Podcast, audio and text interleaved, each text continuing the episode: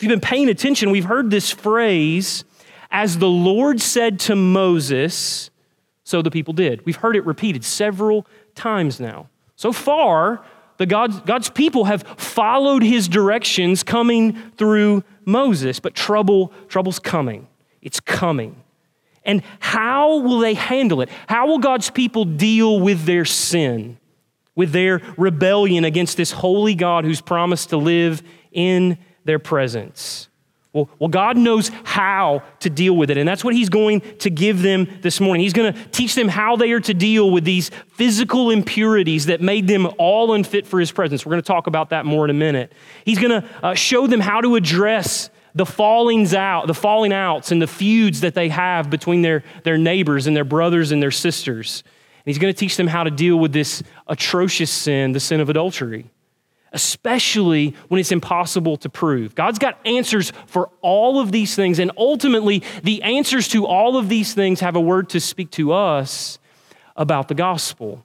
About the gospel. You see, the, the main idea, kind of the, the thing that we're driving at this morning in Numbers 5, is that God demands holiness for all of his people, for all of our relationships, in our relationships with him in our relationships with one another, in our relationships with, with our spouses. And it's only in Christ, it's only in Christ that we find the healing, the restoration, and the forgiveness that we need.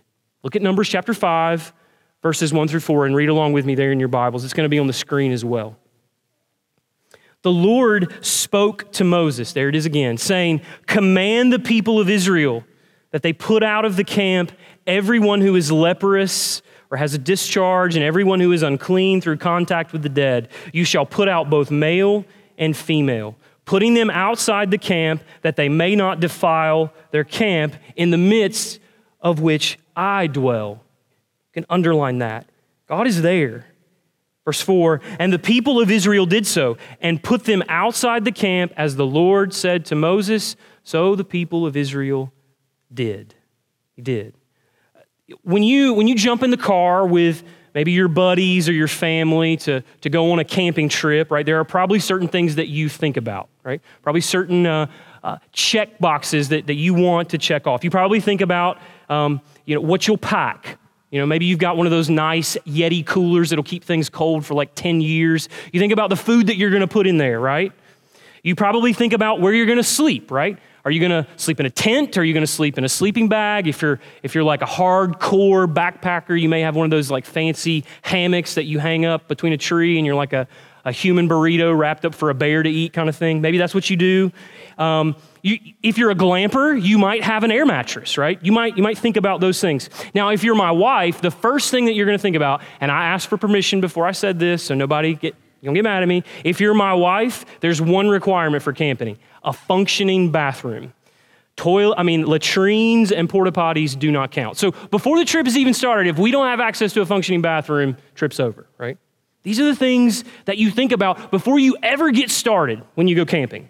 But of all these decisions, you think about all of these decisions, they become immensely more important and more serious when it's not just you and your family or a couple of buddies, but it's actually you and two million of your closest friends and relatives. Think, think about this scene here in the desert with these people in the book of Numbers.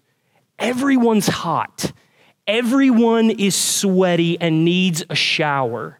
And everyone has got to go to the bathroom at some point, right? Everyone's gonna have to go to the bathroom. Cleanliness and camp hygiene were of the utmost importance to these guys. Because one person who doesn't wash their hands he could take down thousands of people with his sickness, with his disease. So, what we see here in verses 1 through 5 is God is giving instructions to his people about hygiene, about quarantine, right? We're, we're really familiar with the word quarantine now, aren't we?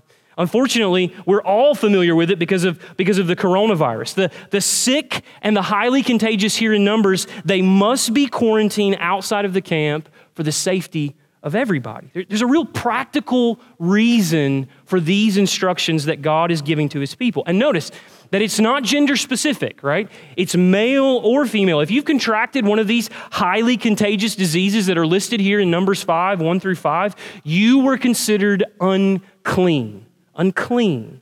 And God's instruction was that you were to be quarantined outside the camp until you were, one, fully healed, or until you could properly wash, or enough time had gone by and it was proven that you were no longer sick, right? And there, there are instructions for all of this in the book of Leviticus that we're not going to take time to go look at, but they're all there. Now, these, these sicknesses, these diseases, they included the leprous, right? But, but leprosy, it's, it's more than just what we think about in the New Testament. If you've read through the New Testament, you've probably heard the word leprosy before. Uh, the actual name for it is Hansen's disease, and uh, limbs fall off, all of this crazy stuff happens, right? But, but here in Numbers, it's more of a, a general term for any kind of like skin illness, skin disease, right? It included things like uh, uh, discharges or, or hemorrhaging. Think about the woman in the Gospel of Luke that has a problem with bleeding. That made her unclean. Something very similar to here, right? And finally, what's listed here is anyone who comes into contact with a dead body, right? With a dead body in such a large group, remember we said there's millions of people in this camp, people would have died every day. There would have been funerals going on literally every day. And in the desert heat, without modern uh, embalming techniques, burying your loved one meant that you had come into contact with something that could be deadly for everybody. This is about quarantine and hygiene. But, but what Moses wants us to think about, the thing he's doing, he wants us to ask this question. I mean, surely, right? Surely God can handle a few sick people, right? He just parted a Red Sea. He just parted a, an ocean behind them. Surely he can handle a few sick people. No one would ever fault a grieving widow who kisses her, her husband on his forehead before his body is laid in the ground. Surely God can handle this. This must be about more than hygiene. And if you're asking that question, you're absolutely right. It's about more than hygiene. Notice what verse 3 said God is in the camp. And what do we know about God? What's been on refrain so far throughout Numbers 1 through 4 and now 5? It's that God is holy. This idea of, of purity, of cleanliness, it's about more than just clear skin and clean hands, right? The, it's about someone or something's suitability to be in God's presence. That's what being clean in the Old Testament is all about. If you were clean, you were suitable to be in God's presence. If you were unclean, you were unsuitable to be in God's presence because God is holy. The, the leper's skin, if you will, right? That, that was covered in infected boils, it was just a symptom.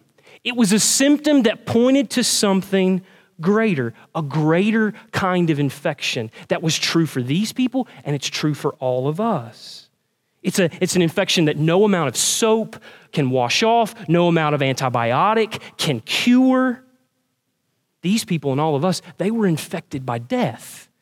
It's important that death, touching a dead body, is mentioned last in this list because Moses wants us to see something that all of these diseases, they pointed to something that was true of all of the people, that was ultimately true of all of them and all of us, that they were infected, they had been touched by death. They had been touched by death. We, we see the touches of death in our physical bodies every day, don't we? Right? The moment of our birth, as we waste away, as, as we age and as we suffer from sickness and disease. And all of this is ultimately the cause of sin. I'm not drawing a straight line here. I'm not saying that you have some disease because you committed some sin. That's not what I'm doing. What I'm saying is that ultimately, all of our sicknesses, all of our frailties, all of those things ultimately can be traced back to our fall into sin. You see, our uncleanliness, the uncleanliness here, it goes much further than, than skin deep. Even our hearts are contaminated with death and sin. Listen to how the prophet Isaiah describes it in Isaiah 64 6. Isaiah writes, We have all become like one who is unclean, and all our righteous deeds are like polluted garments. We all fade like a leaf, and our iniquities, like the wind, take us away. Because of sin, all death is all over us. These highly contagious diseases that we see here in Numbers 5, they were just a sign of death's presence in the people's lives, and they're ultimately a sign to death's presence in all of our lives. We, we need someone In the words of the Apostle Paul in the New Testament, in the book of Romans, chapter 7, 24, verse 24, we need someone who can free us from this body of death that we're all living in. And friends, we have one who can make us clean. Jesus does something incredible in the Gospel of Luke. I don't know if you've ever paid attention to it before, but in chapters 5 through 8, he does something incredible that is absolutely a throwback to Numbers chapter 5.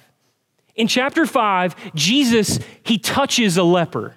He touches a man who has actual leprosy, but something incredible happens. Instead of Jesus being infected, the leper is healed.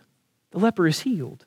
A little later in, in chapter 8, Jesus is on his, he's, he's traveling on this teaching circuit, and a, and a woman comes up to him, comes up to him, unbeknownst to Jesus, and touches the hem of his garment. This woman was considered unclean herself because she had a discharge of blood. She couldn't worship in the local synagogue. But again, something amazing happens. Jesus isn't made unclean by her touch. Jesus' touch heals her. She's made clean. She's healed instantly.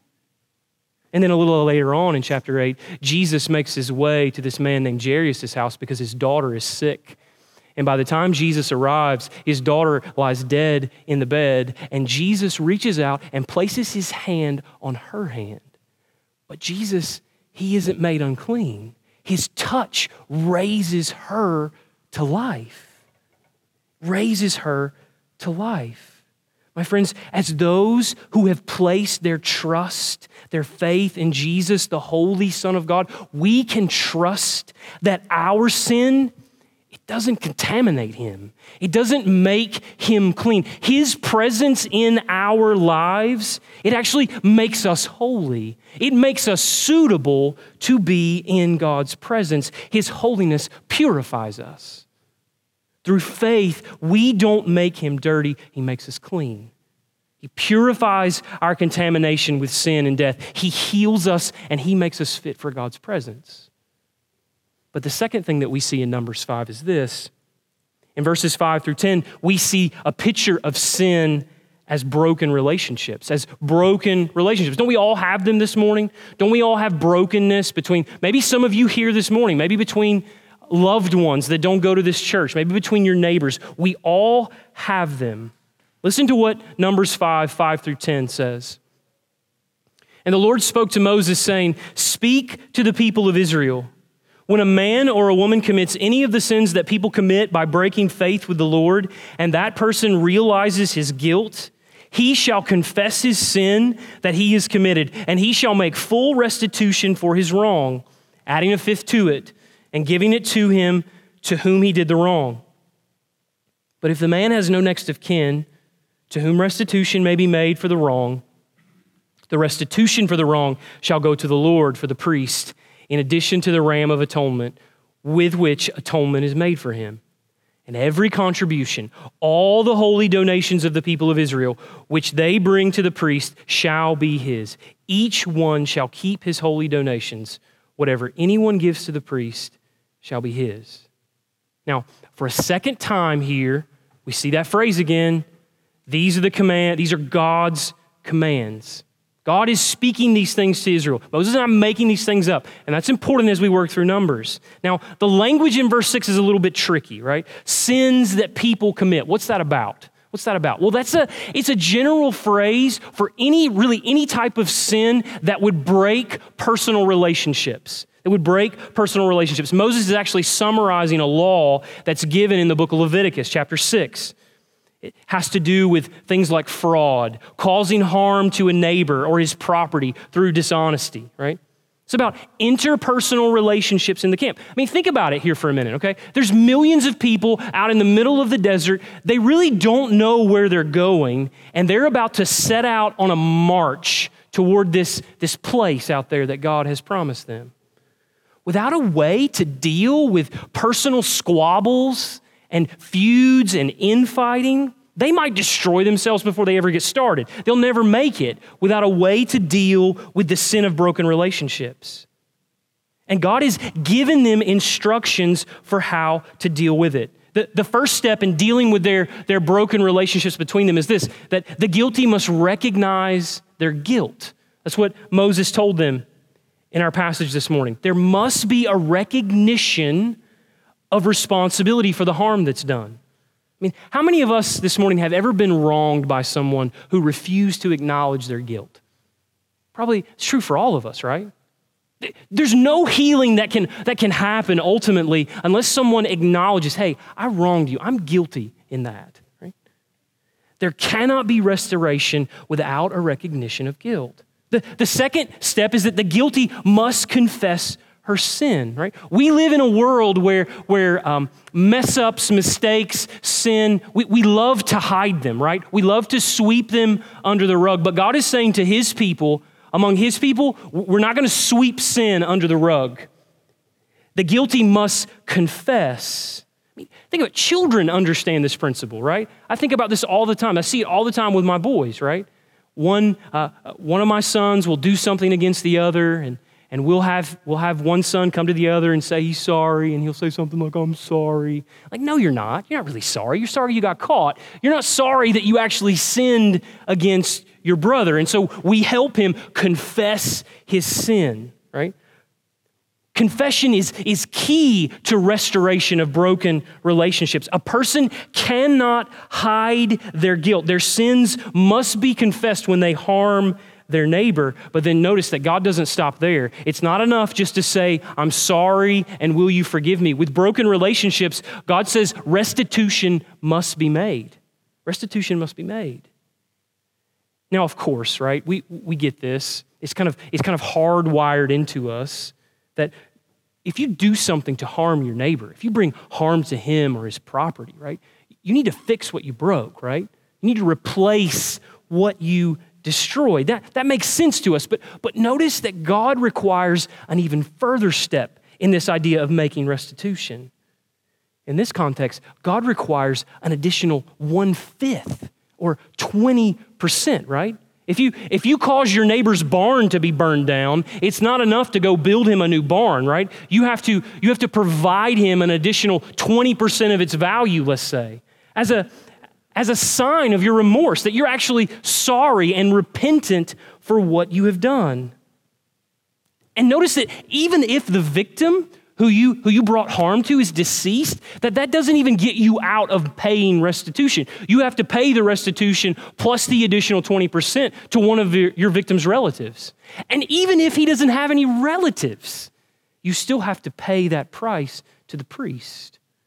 Restitution must be made when relationships are broken. God cares about our interpersonal relationships. He cares when we sin against one another. He cares when we cheat, when we steal, and we lie to one another. And let's not be so, uh, so naive to think that that doesn't go on amongst us as God's people, right? We are the redeemed of God, but we are still fallen, right? We are still being sanctified. We, we break relationship with one another all the time. And God cares. He cares when we make choices that put our own interests above those of our neighbors, right? He cares about those things. And so it forces us to ask the question of ourselves this morning about our neighbors, the people sitting in this room, right? Are there broken relationships between any of you? What we see here in Numbers 5 is God's demand that we fix them, that we acknowledge our guilt, that we confess our sin, and even that we make restitution in the case where, cases where it's appropriate. Have you caused harm to a brother or sister this morning? If so, these are the steps that God has called us to take to make that right. And, and in case you say, well, this is the Old Testament, not the New Testament, listen to what Jesus says in Matthew chapter 5, verses 23 through 24. It's going to be on the screen. So if you were offering your gift at the altar, i.e., you're worshiping, right? You're here on a Sunday morning, you're singing God's praises, you're listening intently to the preached word, and there you remember, right? And there remember that your brother has something against you. Leave your gift there. Leave your gift there before the altar and go. First be reconciled to your brother and then come, then come and offer your gift. God cares about our interpersonal relationships and the brokenness between them. But then there's a fourth step. There's a fourth step in restoring a broken relationship. The offender must offer a sacrifice of atonement for his sin against God. Now hold up. I thought, I thought that I, I, I harmed my neighbor. What does that have to do with God? The answer is everything. Did you catch what, what Moses said back in verse 6? When a man or a woman commits any of the sins that people commit by what? By breaking faith with the Lord. Church, when we sin against one another, the ultimate offense is against God. It's against God. To be at odds with one another, to have brokenness in our relationships with one another, is to sin against God. This is why Jesus says in the New Testament, when asked, What is the greatest commandment? Do you know what he says? What is the greatest commandment? He answers in kind of a strange way. He gives two commandments. He says, Love the Lord your God with all your heart, soul, and mind. And the second is like it love your neighbor as yourself. To love God is to love neighbor. To love neighbor is to love God. To sin against one is to sin against the other. We cannot, we cannot be restored in our relationships with man without first being restored to God. Without first being restored to God. And Moses teaches us here that our sin against God, well, it requires a sacrifice of atonement. It requires a sacrifice of atonement. We might summarize it this way something or someone will have to die. Friends, this morning, we have hope that there is one who has made such a sacrifice on our behalf. One who has paid for all of our transgressions against our neighbor and all of our transgressions against God. His name is Jesus, and through him we have been restored both to God and to our neighbor. And just as Moses commanded the people in Numbers 5 to deal with their own brokenness, their own broken relationships, if we will acknowledge our guilt before God, that we have in fact sinned against our neighbor and done many other sinful things, if we confess our sin to Him, acknowledging our guilt, and then look to Christ to ultimately pay our restitution to God, and we can be saved. Do you see, do you see the gospel right here? Yes, we still have we still have to make restitution to our neighbor. God still demands that we restore our neighbor and fix what we broke. But when it comes to our broken relationship with God, the only payment of restitution that will suffice is Christ, the one who paid our penalty. By faith in Jesus this morning, we can have salvation. And listen, if you're here this morning and you have never trusted in Christ to restore your broken relationship with God, I want to invite you to do that. You can, you can follow these steps right here in Numbers 5. Admitting your guilt, confessing your sin, trusting in Jesus to make that payment to God on your behalf through his life, death, and resurrection. And you can be saved. The gospel is right here in Numbers 5. Well, this leads us this morning to our final and certainly, it's the most shocking picture of sin here in Numbers 5. And it's a, a picture of sin as adultery. It's a picture of sin as adultery. Now, what I want to do this morning is I want to read beginning in verse 11, and we'll read down, uh, let's read down to, I think, verse 15. And the Lord spoke to Moses, saying, Speak to the people of Israel. If any man's wife goes astray and breaks faith with him, if a man lies with her sexually and it's hidden from her, the eyes of her husband, and she is undetected, though she has defiled herself and there is no witness against her, since she was not taken in the act, and if the spirit of jealousy comes over him and he is jealous of his wife who has defiled herself, or if the spirit of jealousy comes over him and he is jealous of his wife, excuse me, though she has not defiled herself, then the man shall bring his wife to the priest and bring the offering required of her a tenth of an ephah of barley flour. He shall pour no oil on it and put no frankincense on it, for it is a grain offering of jealousy, a grain offering of remembrance, bringing iniquity to remembrance. Now, what in the world is going on there, right? What in the world is going on there?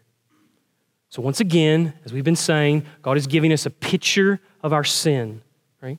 And, and specifically here, the command is regarding the, uh, outside of our relationship with Lord, the Lord, the most important relationship that we have as humans, and that's our relationship with our spouses, right? It's a command related to, to sexuality and to marriage. Now, there are two scenarios that we have to keep separate. We have to keep separate in our mind with this test for adultery, if you will. Scenario one is this a married woman, she commits adultery, she's not caught in the act. There are no witnesses, in other words. And if her husband suspects her infidelity and, and he becomes jealous, like he suspects her and he's jealous for his wife. That's scenario one. Scenario two is a married man suspects that his wife has committed adultery, right? There are no witnesses or evidence, yet he's still jealous, even though she's truly innocent. She's innocent, she's not guilty. Right? Now, the other thing that we need to pay attention to is the extreme nature of what's going on here. I mean, set aside kind of the, uh, the shockingness of this, of this for us because we're, we have Western minds and we live in a Western culture. Think about how desperate this couple must be to be in this situation.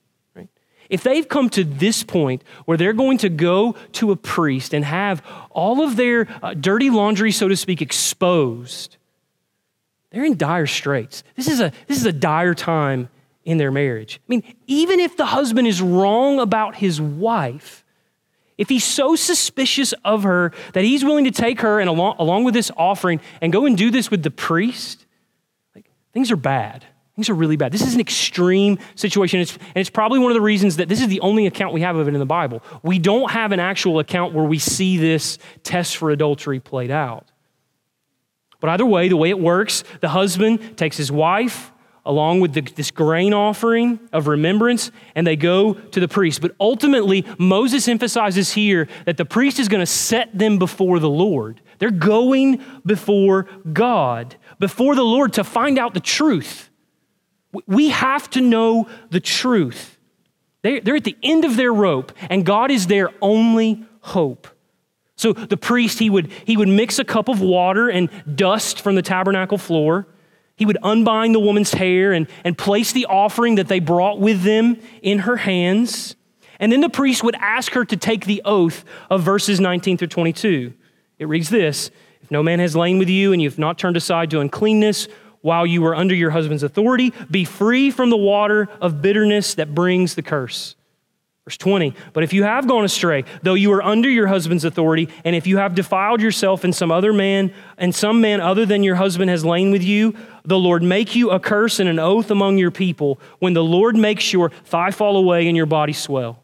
May this water that brings the curse pass into your bowels and make your womb swell and your thigh fall away. And the woman shall say, Amen and Amen. So in verses 23 to 28, the, the priest, he takes that curse that, that the woman has just voluntarily spoken over herself. He takes the, the curse and he writes it down on a book, probably on a piece of letter, and then he washes those words into the cup. The image is vivid here that, that we're actually taking these words of curse and, and she's going to ingest them. She's going to take them into her body. He takes the, uh, the part of the, the offering that the couple brought with them and he, he burns it on the altar and then he instructs the woman to drink the cup.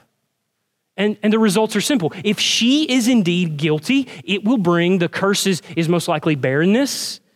But if she's innocent, nothing will happen.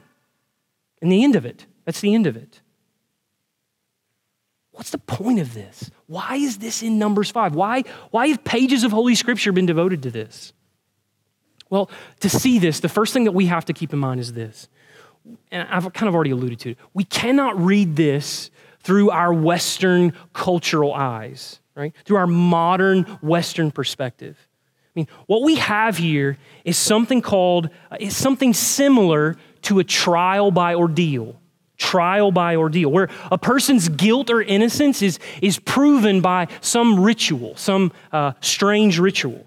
Now, uh, you might remember from school, for example, the Salem witch trials? A woman was suspected of witchcraft in 17th century New England, right? It was a barbaric practice. She would be thrown into the water. If she sank to the bottom, she was innocent. If she floated, she was guilty, right? She was guilty. But, but either way, the woman's fate was bad. She, she died. It didn't matter whether she was guilty or innocent. She was going to die as a result of this barbaric practice in the Salem witch trials. And trials by ordeal, especially those in the ancient world around this time, they were very similar. They were barbaric. But that's not what this is. And we can't read it that way. I mean, think about this. Think about these differences. Here in Numbers, the woman actually agrees to this process. It's hard to, it's easy to miss, but it's in verse 22, right? She actually says, Amen, amen, truly, truly to the curse, right? She accepts the curse. She says it voluntarily. No one's holding a gun to her head, right? Further, only a woman who truly was guilty of adultery suffered the consequences, in this case here in Numbers 5. The innocent woman's fine. The innocent woman is fine. She gets her reputation back and she gets her husband's trust back.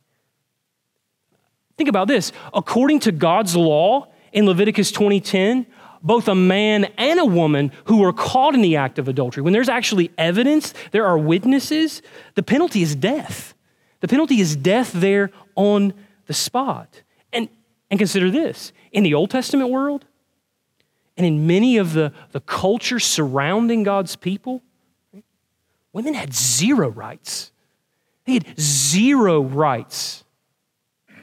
Just the accusation of infidelity on a, on a woman outside of the people of God was enough for a husband to disown her, abandon her, and even worse, to have her put to death if he wanted to. He didn't need any reason, just suspicion. Just suspicion. But no, as strange as this seems, as, as overly patriarchal and even chauvinistic as we might like to read this, that's not what it is at all. This is this strange ritual is the act of a merciful God who is protecting probably the most vulnerable kind of people in the ancient world, and that's women. He's protecting them from false accusation and being punished for crimes that they didn't commit. The second thing that we need to notice about this that helps us see why it's here is that there's nothing magical in this water. This is not a Disney fairy tale, right? There's nothing magical about the water or the dust or the words that the priest wash into the cup. Nothing magical about it all. Remember, I told you in the beginning, the priest sets the woman before the Lord. This is a miracle of God and a great demonstration of faith on behalf of the husband and the wife they were saying, in effect, God, we cannot solve this on our own. We need you to solve it. We're trusting you to solve it. We place ourselves in your hands. But then the third thing that we need to see about it is that this is a reminder of the sacredness of marriage. God is serious. He is serious about his people being sexually pure, about husbands and wives remaining faithful to one another for a lifetime. We, often, uh, we often as, as modern Christians, we like to compartmentalize our lives, right? I have my work life, I have my church life, however you might draw these compartments up, right? So we say things like, my marriage is my problem, and it's none of it's no one else's problem. It's none of your business, right? We like to say those kind of things. My the problems in my marriage, they don't affect anybody. They don't affect anybody. But that's not the picture that we see here in the book of Numbers, is it? That's, that's not the picture. We don't see a picture of, of people carrying on quietly while their marriage relationships, their, their relationships with their spouses just disintegrate. But here, here we see something different. Each marriage was a concern for the entire camp, for the, for the entire people. God's presence and their safety, right? Because God is holy and God will not be in the presence of sin. God's presence and their safety depended on the health within their marriages, within the relationship between husbands and wives. Marriage was foundational to their society. And we have seen the effects when the sanctity of marriage is violated as our own society falls apart, right? Remember, remember what God promised Abraham? Because this, this sacredness of marriage, it's, it goes even much further than that. Because God promised Abraham way back when three things to his people descendants, a land, and that through his descendants he would bless all the peoples of the earth. If their marriages fall apart, they can't possibly be a blessing to the nations because God intended their marriages to be a picture of his faithfulness to them. The, Old Testament is ripe with imagery of God as a faithful husband who is jealous for his wife, his people. And despite their constant infidelity, the fact that they worship all kinds of false gods and are constantly rebelling against Him, God pursues them and He remains faithful to them. His faithfulness never wavers despite their constant faithlessness, their constant infidelity. Paul picks up on this truth in Ephesians chapter 5, right in the New Testament, when he teaches what? That marriage is a picture of the gospel. As husband and wife love each other sacrificially for a lifetime and are, are jealous. We don't like that word jealous because we think of like green envy, but that's not the same thing here when you're jealous for something that is rightfully yours, like God's people are rightfully His, it's not the same as green envy. As we love each other as husbands and wives and sacrifice for each other over the course of a lifetime, Paul teaches us that we display the faithful love of God in Christ to us. The same is true in Numbers 5. If they don't take marriage seriously, they can't possibly be a blessing to the nations. They can't possibly declare God's faithfulness to them if they can't be faithful to one another, if they can't be faithful to their own spouses. Our marriages are a picture of the gospel. Julie and I this year will have been married for 10 years. I can't believe 10 years have gone by. And I know some of you in here, it's a really short time, but for me, my perspective, I can't believe it's been 10 years. There are parts of it that have gone by really fast. Like it's been incredible. There are parts of it that have been really hard, really difficult. And I'm sure I will say the exact same thing over the next 10 years. Right? Some of you in here have been married longer than I have been alive. I'm well aware of that, right? And regardless, regardless of how long you have been married, right? Regardless of, of how, how wise you might think you are in marriage, we must take it seriously. We all need loving correction when we fail as husbands and wives. Sometimes we need to all humbly ask for help, right? Whether you've been married 30 years or five years, right? Sometimes we need to all humbly ask for help. And if you're not married, don't think for one minute that this passage here, this last part of Numbers 5, has nothing to say to you. Because if you're not married, this passage still demands sexual purity. Our faithfulness to our spouses, whether present spouses or future spouses, matters. With it, we either proclaim or we deny the gospel. We either proclaim or deny the gospel. But there's one last thing here in Numbers 5 that I want us to see this morning. It's one final idea that we can't miss, that, that sort of ties everything together. This ritual, it points us to Christ. The only human relationship, as I've said, that is of greater importance than the one that we have with our spouses is the one that we have with God. And over and over, if we search the scriptures, we see that picture of God loving his people as a, as a faithful husband, and his people respond with infidelity and unfaithfulness as they, as they run off with other people and worship other gods. They were adulterous. God was faithful. But you see, unlike the woman here in Numbers 5, unlike the woman here in Numbers 5 who is merely suspected of adultery, that's the whole point of them going, right? To find out if it's really true. Unlike her, who is only suspected of adultery, there is no doubt as to God's people's guilt and to all of our guilt. There is no doubt. We have been unfaithful to God. We are unfaithful to God. We commit spiritual adultery. We, we run around seeking fulfillment, pleasure, comfort, and security in all kinds of things and people when God has set Himself forth and says, Hey, find those things in me. Like a, like a cheating spouse who, instead of finding delight and pleasure in the one who loves us, who rescued us and made us his own, we mess around with all kinds of lovers, don't we? Our comfort, our reputations, our jobs, our bank accounts, and on and on and on the list could go, right? Our hearts are, are idol factories, these little false gods that we create and worship. But here's the deal if we must stand before God, like this woman here in Numbers 5, if we must stand before God and take the cup of the curse to prove our innocence, we fail. We fail and we all die.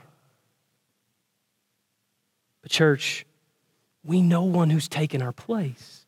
The cup here in Numbers 5 should remind us of another cup that we talk of often, right?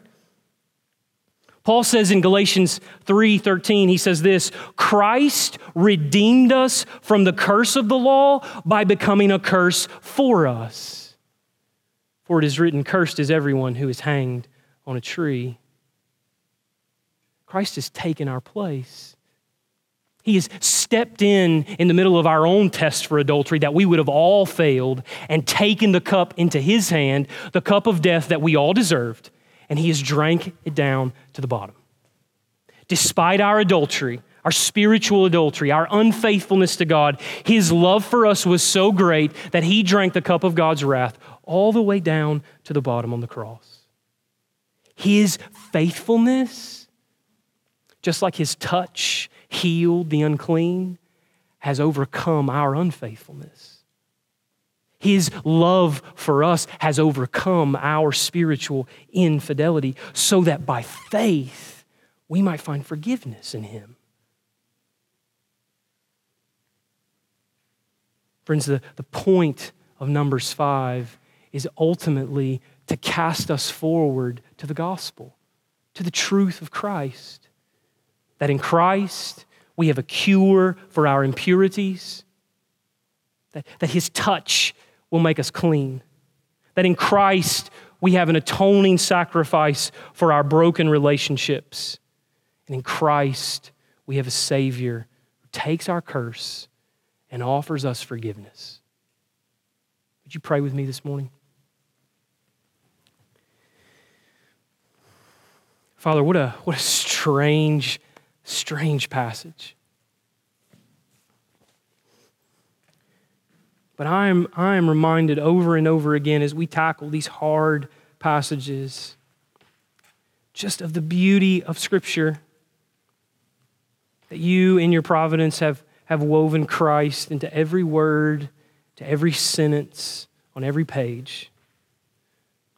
Father, thank you for showing us our Savior this morning one who, is, who, who brings us healing, who offers us restoration for all the ways that we've sinned against one another, and that has offered us forgiveness for the way that we have been unfaithful to you. Father, above all things, would you help us to be a gospel people who place our hope and our faith in Christ alone? He is our only hope this morning.